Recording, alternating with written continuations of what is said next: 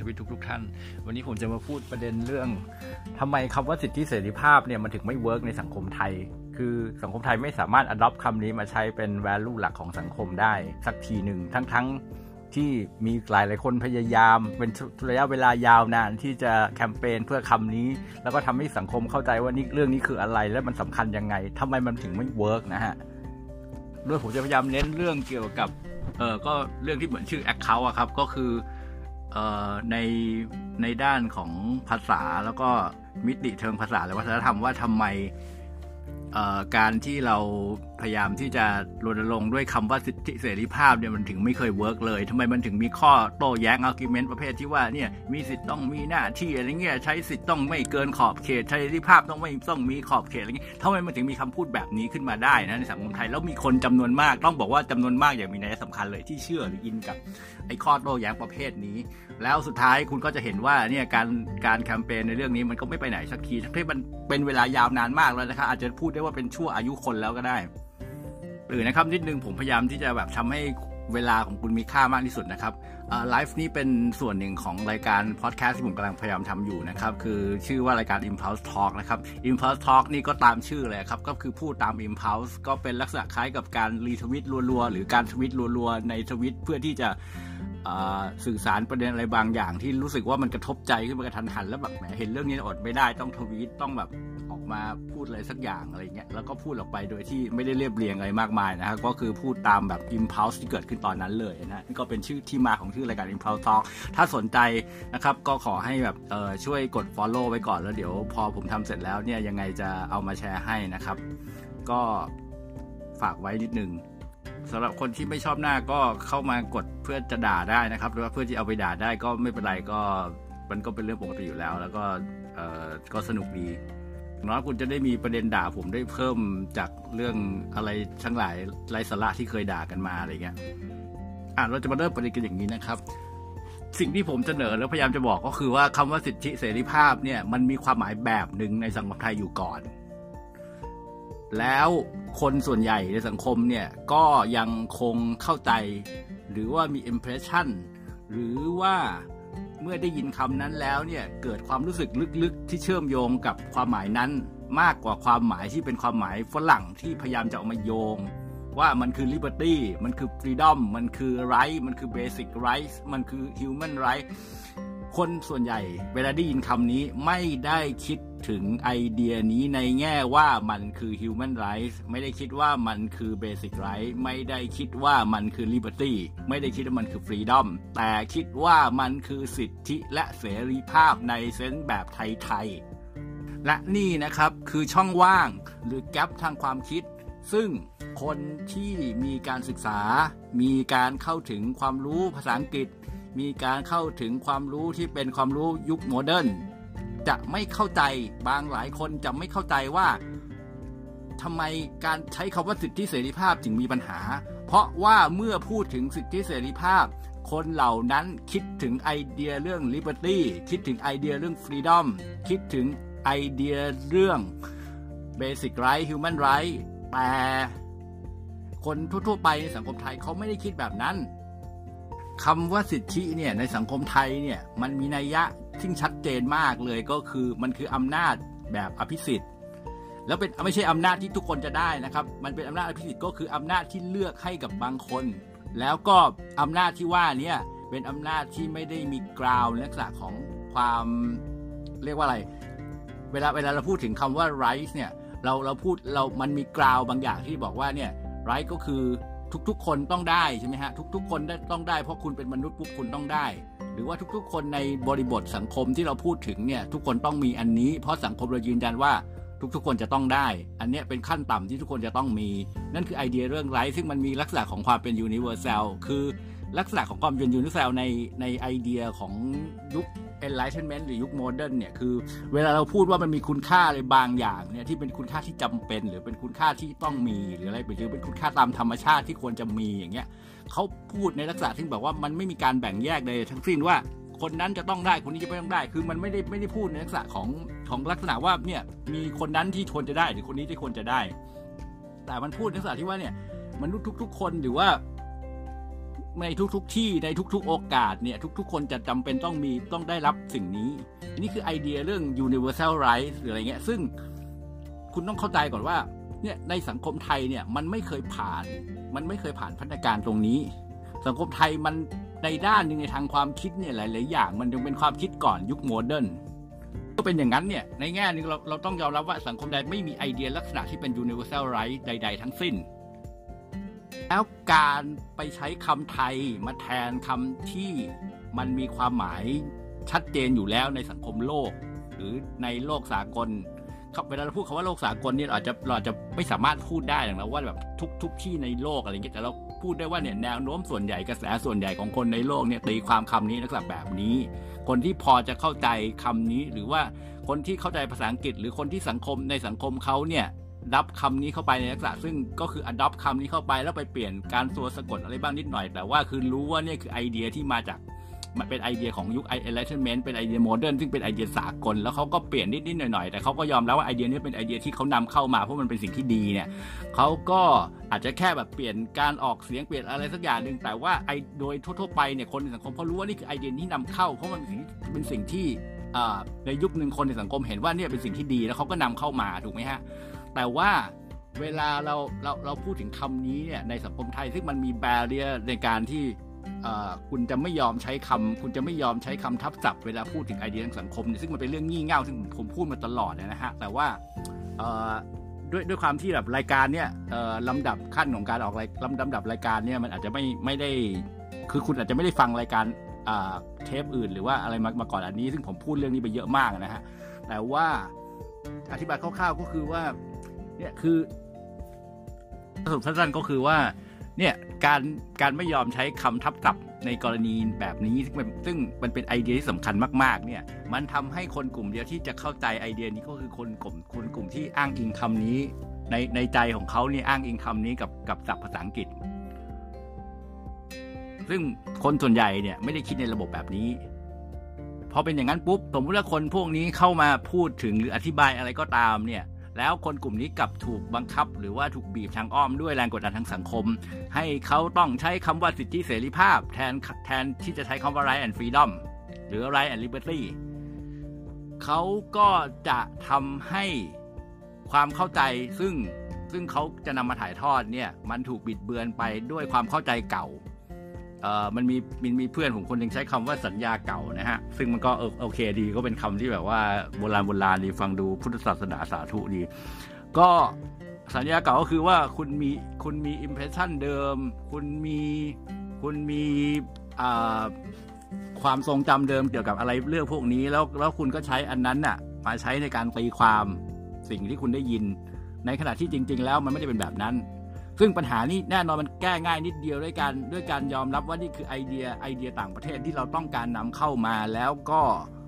แล้วก็ใช้มันทับศัพท์ เพื่อใช้นำทับศัพท์ปุ๊บเราจะรู้สึกทันทีว่าอ๋อเราจำเป็นต้องรีเฟอร์ไอเดียนี้จากที่อื่น มันไม่ใช่สิ่งที่คนไทยคิด ถ้ายอมรับแค่นี้กันได้นี่ก็จบฮะการแคมเปญหลายอย่างในประเทศนี้จะจะเปลี่ยนจากหน้ามือเป็นหลังตีนเลยทีเดียวแหละผมมั่นใจว่ามันเป็นอย่างนั้นนะฮะแต่แน่นอนในสภาพเนี้ยคือ อยากให้เห็นก่อนว่าเนี่ยปัญหาก็คือว่าเวลาคนพูดถึงเรื่องสิทธิเดียสิทธิคืออะไรในสังคมไทย สิทธิเดียไอเดียไอเดียดั้งเดิมสังคมไทยเนี่ยคือ คืออำนาจที่แบบมันมีมันมีอำนาจที่เหนือกว่ามอบมาให้อะฮะเหมือนกับเนี่ยคุณได้สิทธินี้นึกออกไหมฮะคุณเวลาเวลาคุณเข้าไปเข้าไปร้านเซเว่นเงี้ยแล้วแล้วเราก็ใช้คำว่าสิทธิแรกซื้อเนี่ย ถามว่า เออผมผมไม่ได้พยายามพูดด้วยเนี่ยการใช้คำนี้ผิดอะไรแบบไอ้พวกนักผู้เที่ยวชาญภาษาไทยสุดตีนอะไรพวกนั้นพยายามพูดนะครับอันนั้นไร้สาระนะฮะผมจะบอกว่าไอเดียไอเดียทั้งหมดที่สมมติว่าไอ้ไอ้ไอ้คำที่มันใช้เนี่ยมันใช้ได้แล้วทุกคนก็ไม่รู้สึกว่ามันลักลั่นเนี่ยไม่รู้สึกมันแปลกไม่รู้สึกอะไรเงี้ยเพราะว่าก็สิทธิ์มันเป็นความหมายอย่างนั้นไงสิทธิ์มันเป็นสิ่งที่อำนาจบางอย่างมันมอบให้คุณน่ะเซนในภาษาไทยมันเป็นแบบนั้นน่ะ ทีนี้ พอพอคนเข้าใจแบบนี้ใช่ไหมฮะเนี่ยสิทธิ์แรกซื้ออะไรเงี้ยมันจริง ๆ มันคือคูปองใช่ไหมฮะมันมันมันคือมันมันจริง ๆ มันคือมันคือ privilege ใช่ไหมฮะมันคือคูปองที่ที่แจกให้กับบางคนอะไรเงี้ยฮะมันไม่ได้ให้กับทุกคน ในขณะที่คำว่าไรเนี่ยมันมีไอเดียเรื่อง universal ก็คือว่าคือทุก ๆ คนมันต้องมีใช่ไหมแต่ไม่แต่แต่ในในคำว่าสิทธิ์ในของไทยมันเป็นอย่างนี้ เพราะฉะนั้นเนี่ยสมมติว่าสมมุติว่าเนี่ยคุณคุณใช้คำว่าไรเป็นปกตินะฮะ คุณจะคุณจะไม่รู้สึกว่าเนี่ย ไอ้ไอ้คำว่าแล้วแล้วเซเว่นมันให้มันให้ให้แคมเปญสิทธิ์แรกซื้อเนี่ยคุณก็จะไม่รู้สึกว่ามันเป็นอย่างเดียวกันอยู่แล้วนะฮะเพราะว่า เพราะว่าสิทธิ์เนี่ย ในในคำไทยเนี่ย มันแปลว่ามันแปลว่าอภิสิทธิ์ไงฮะ คือจริง ๆ แล้วมันแปลว่าอย่างนั้นเนี่ยทีนี้ถามว่ามันจะมีคนที่พูดว่า เอาเราก็แบบรีเคมแล้วก็แบบแล้วมึงจะรีเคมทำไมก็ในเมื่อมันมีวิธีที่ง่ายกว่านั้นน่ะ คืออันนี้ก็เป็นเป็นประเด็นอย่างหนึ่งที่แบบพวกที่แบบ อะไรล่ะแบบเอ่อเนี่ยเนี่ยคือคือเรียนเรื่องเรื่องทำนองเนี้ยมาจากมาจากฝรั่งไงฮะอันอันนี้คือคือเป็นประเด็นอย่างหนึ่งก่อนหน้าที่ผมพูดไปแล้วนะคือมันมีประเด็นที่ว่าคือคนสังคมไทยเนี่ยมันจำเป็นที่จะต้องเรียนรู้ว่าบางอย่างเนี่ยสิ่งที่เป็นนามธรรมเนี่ยความคิดความอ่านอะไรเงี้ยบางอย่างเราจำเป็นที่จะต้องแบบเออแบบ openly คือก๊อปปี้เขาอย่างแบบเปิดเผยอะคือรู้รู้ว่าตัวเองกำลังก๊อปปี้อะอย่างเช่นพวกไอเดียที่เป็นนามธรรมเนี่ย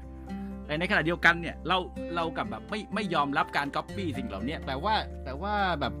คือในในในทางปฏิบัติเนี่ยเราพยายามไปก๊อปปี้อะไรที่แม่งไร้สาระ เช่นฟอร์ม เช่นการออกเสียง เช่นการแบบแต่งตัว เช่นการแบบทำอะไรบางอย่าง เช่น เช่น acting หรือว่าเทรนอะไรบางอย่าง ซึ่งแบบ เออบางทีมันไม่ได้เป็นประโยชน์กับสังคมไทยอะแต่ว่าคือสิ่งที่จำเป็นแล้วก๊อปปี้มาแล้วมันใช้ประโยชน์แล้วมันต่อยอด แล้วมันสามารถที่จะแบบแบบดัดแปลงให้ดีขึ้นได้เนี่ยมันคือไอเดียนะฮะซึ่งที่ผ่านมาในสังคมไทยมันไม่เคยพยายาม หรือว่าแบบไม่ยอมรับไม่ยอมรับว่าเราจำเป็นต้องทำแบบนี้นะฮะอันนี้อันนี้กลับมานะฮะคือ คือ เนี่ยอย่างอย่างอย่างพวกที่จะพูดว่าเนี่ยเราจะ reclaim งี้ reclaim มันไม่จำเป็นต้องรีเคม เพราะว่าอย่างหนึ่งนึกออกใช่ไหมฮะ คือสังคมอเมริกันหรืออังกฤษอย่างเงี้ยมันเป็นสังคมที่แบบเอ่อภาษาอังกฤษเนี่ยมันภาษาที่มันมันโดมิเนตโลกอะฮะเพราะฉะนั้นถ้าถ้าเรามองกันในแง่ในแง่แบบลำดับขั้นหรือพีระมิดเนี่ยมันมันเป็นภาษาที่หนึ่งมันมีคำมากกว่าใช่ไหมพอมันมีคำมากกว่านี่มันมีแนวโน้มที่ที่จะจะสามารถที่จะ ออใช้คำของตัวเองเนี่ยมาแทนมาแทนคำของของสังคมอื่นได้ หมายถึงว่าไอเดียที่เป็นนามธรรมของสังคมอื่นเนี่ยมันสามารถที่จะมีโอกาสมากกว่าที่มันจะใช้คำของเองกล้อมแกล้มแทนได้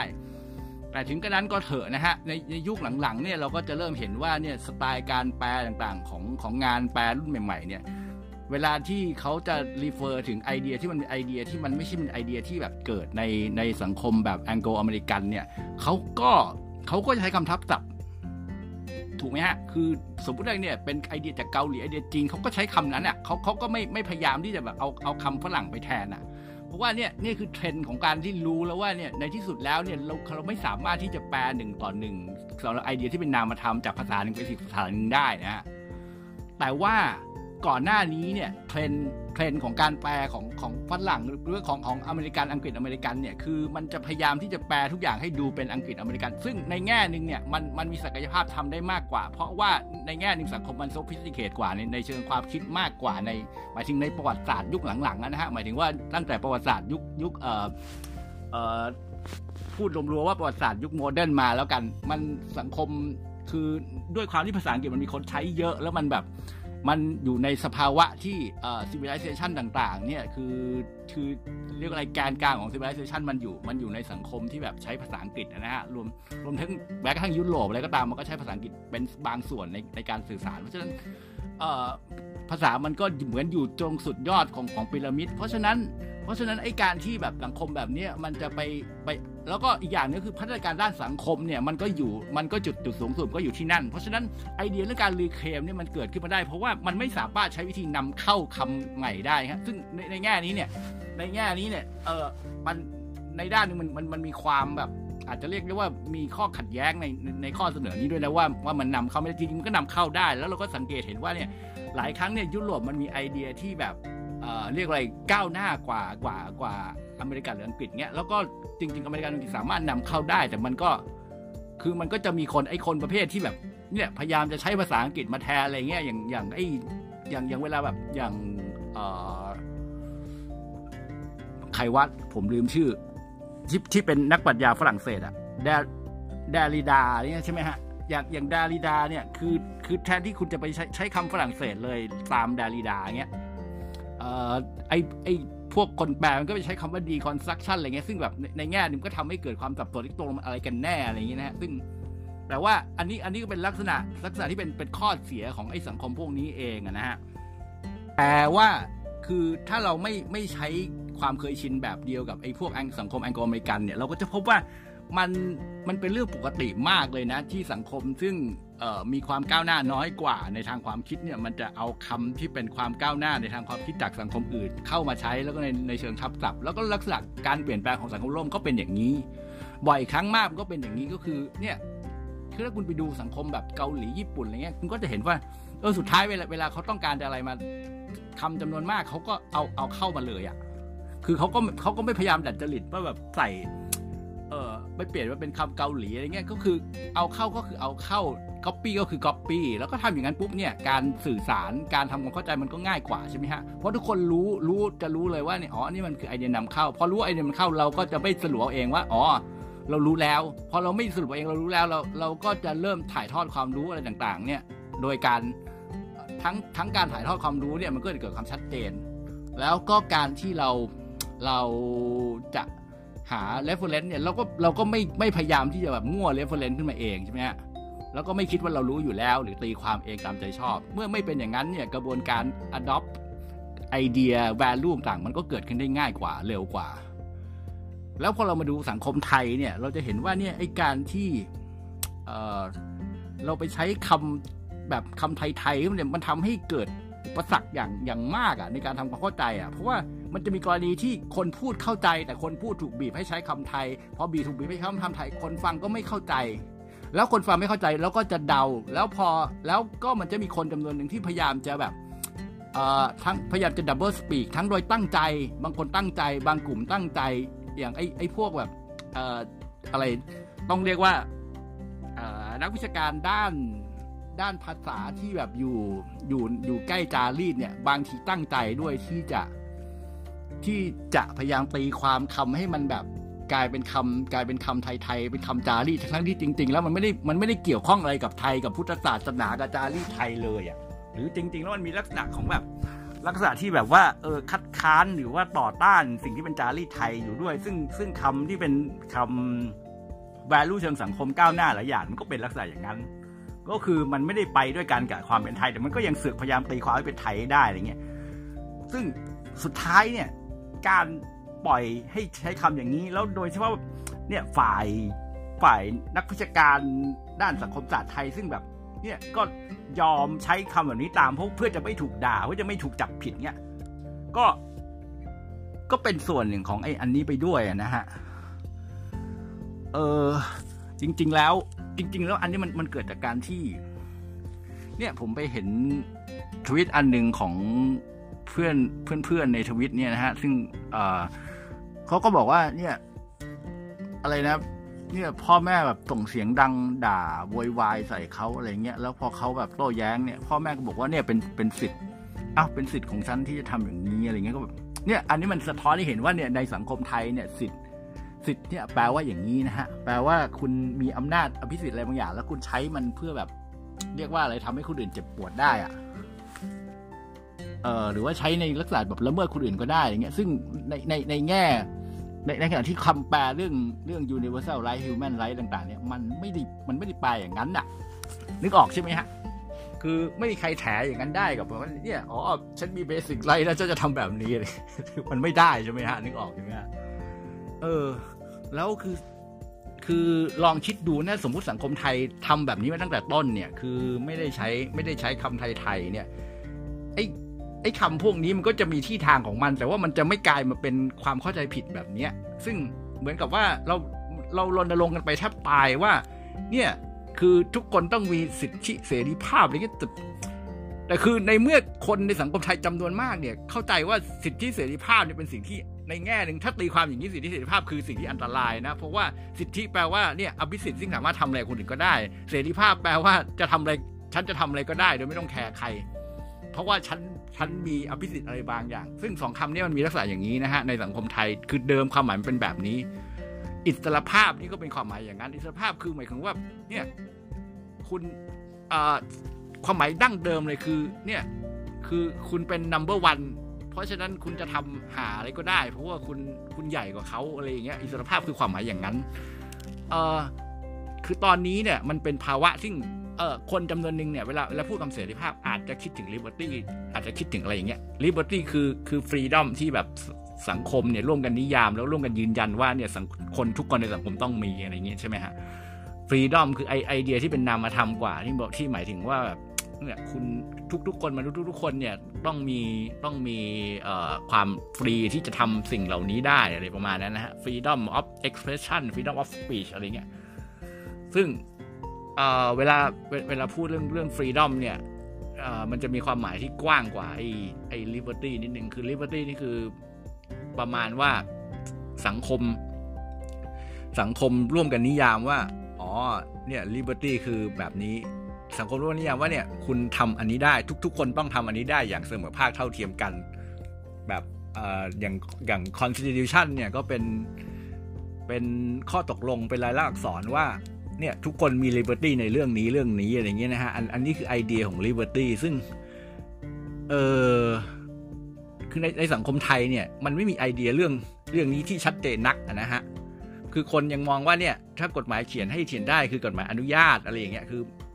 เออซึ่งมันแบบซึ่งมันเป็นมันเป็นเซนส์ของความว่าเนี่ยมีออ t h o r i t y บางอย่างใหญ่กว่าคุณ แล้วก็แบบมาบอกว่าเนี่ยคุณทำอันนี้ได้เพราะคุณให้มา เพราะฉะนั้น liberty จึงเป็นสิ่งที่คุณได้มาจากอำนาจที่ยิ่งใหญ่กว่าอะไรเงี้ยแล้วเซนส์ในในแบบนี้สังคมไทยมันจึงมีอยู่เออไม่ใช่สิเสรีภาพจึงเป็นสิ่งที่คุณได้มาจากสังคมที่ใหญ่กว่าให้มาอะไรเงี้ยอะไรอำนาจที่ใหญ่กว่าในสังคมให้มาเงี้ยซึ่งซึ่งอันเนี้ยเป็นไอเดียแบบดั้งเดิม แล้วก็แบบกฎหมายไทยต่างๆเนี่ยมันมีโครงสร้างที่ เออถ้าคุณไปไปไปอ่านหรือว่าไปดูธงชัยที่เขาพูดเรื่องพวกนี้เนี่ยเขาจะเขาจะอธิบายด้วยแบบว่าเออเออ sophisticated กว่านี้นะฮะ แต่ว่าคิดว่าหลายคนคงอ่านคงดูหรือว่าอ่านมาแล้วอะไรเงี้ยก็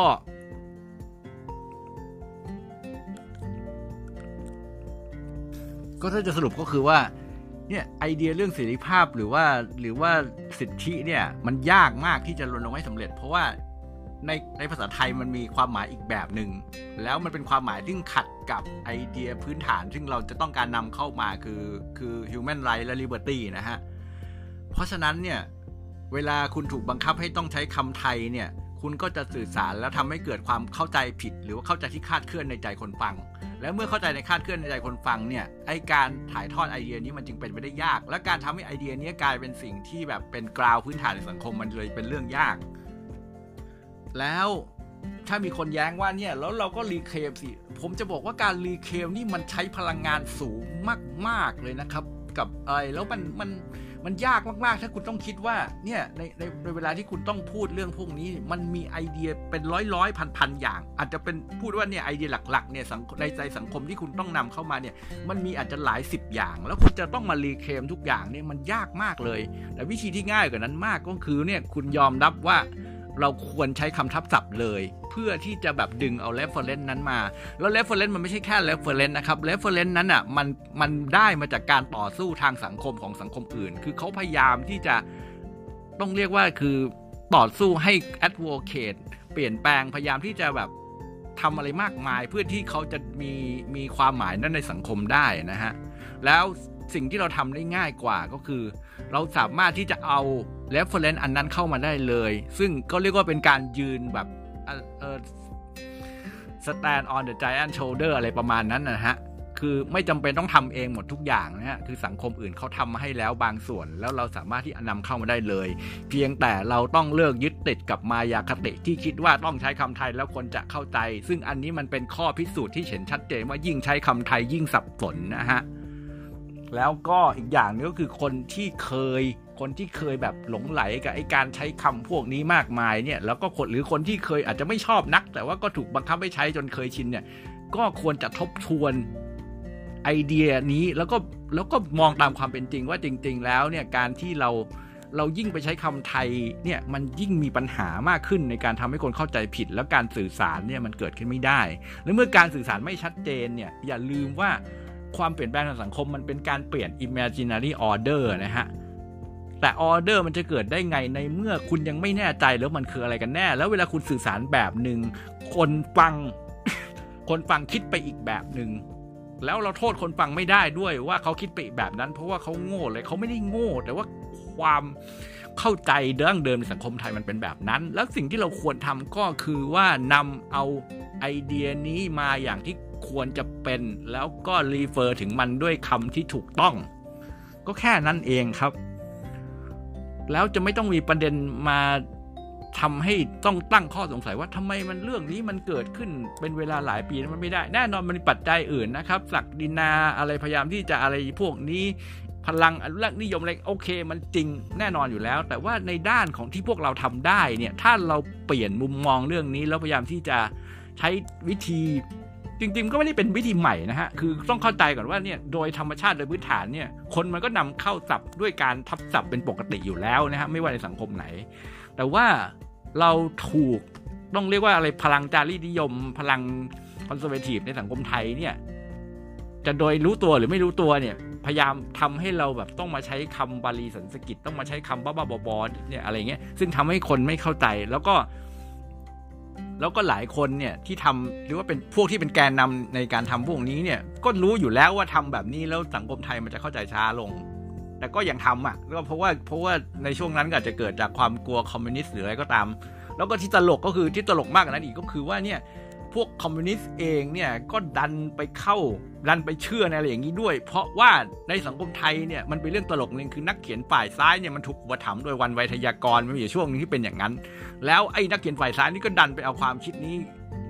จากวันไวยทยากรมาด้วย ซึ่งมันเป็นเรื่องตลกมากเพราะว่าจริงๆ แล้ววันไวยากรนี่คือแอนตี้คอมแต่ว่าแต่ว่าไอ้พวกนักเขียนฝ่ายซ้ายเสือกไปเอาไอเดียแบบวันไวยทยากรมาใช้ในงานของตัวเอง ซึ่งมันแบบ เออ ผมพูดไว้ในในรายการนี้ก่อนหน้านี้นะฮะซึ่งซึ่งเดี๋ยวจะทยอยเอามาลงให้ให้ฟังกัน เออทั้งหลายทั้งปวงนะฮะ คือมันมันก็ง่ายเท่านี้แหละ เพียงแต่ว่าคือคนที่มีคนที่มีโอกาสที่จะสื่อสารกับคนอื่น คนที่เสียงดัง ๆ คนที่เป็นกระบอกเสียงเนี่ยก็ก็ต้องเปลี่ยนนะฮะ ก็แค่นั้นเองจริง ๆ ที่พูดมาทั้งหมดเนี่ยฮะก็คือคิดว่าอธิบายชัดเจนหมดแล้วนะฮะส่วนใครจะ ใครจะเชื่ออะไรก็ขอให้แล้วแต่จะพิจารณาแล้วกันขอบคุณนะครับ สวัสดีครับ